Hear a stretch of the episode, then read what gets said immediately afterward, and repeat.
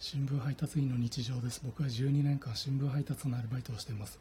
配達コースに広大な更地があるんですが今度そこに近所の私立学校が新校舎を建設するみたいです。朝刊配達中の午前3時台その広大な更地の真ん中ら辺にキャンプ場で使う椅子みたいのを出して一人座っている警備員の方がいます。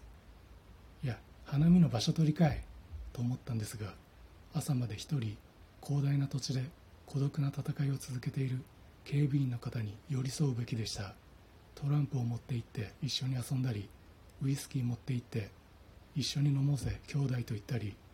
朝まで一人広大な土地で孤独な戦いを続けている警備員の方に寄り添うべきなんですがそんなことも無視して僕はいつも配達を続けています。